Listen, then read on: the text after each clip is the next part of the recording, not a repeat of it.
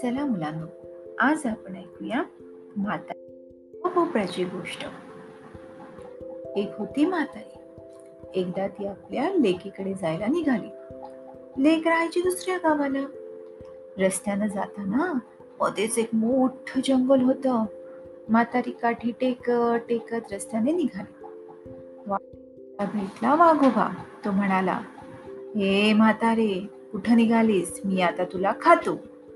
त्याने डरकाळी फोडली. म्हातारी त्याला म्हणाली मला खाऊन तुझे पोट भरणार नाही. त्यापेक्षा तू थोडे दिवस थांब. मी लेकीकडे जाते. तूप रोटी खाते. लठ्ठ होते. मग मला तू खा.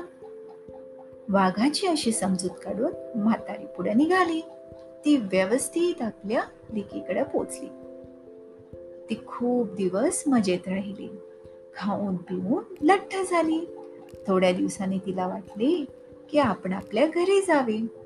तेव्हा तिला आठवले की वाघ आपली वाट बघत असणार आणि बघताच तो आपल्याला खाणार. तिने हे सर्व आपल्या लेकीला सांगितले. तिची लेकही हुशार होती. लेकीने तिला एक मोठा भोपळा दिला जेणेकरून म्हातारी त्यात बसू शकेल. मग लिक्कीचा निरोप घेऊन म्हातारी रस्त्याने निघाली. तिला परत ते जंगल लागले. जंगलात वाघ तिची वाट बघतच होता.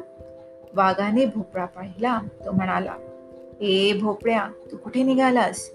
तू म्हातारीला पाहिलेस का रस्त्यात येताना? मला खूप भूक लागली आहे.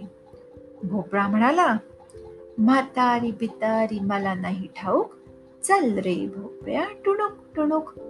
असे म्हणून म्हातारी भोपळ्यासकट पळू लागली आणि वाघाच्या तावडीत ती काही सापडली नाही. भोपळ्यात बसून ती सुखरूप आपल्या घरी पोचली अशी होती हुशार म्हातारी.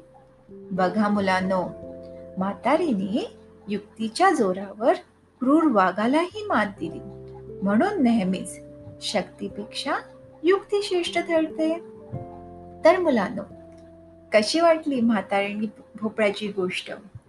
रोज नवीन गोष्टीसाठी ऐकत रहा short Marathi story podcast Google podcast आणि ॲपल पॉडकास्टवर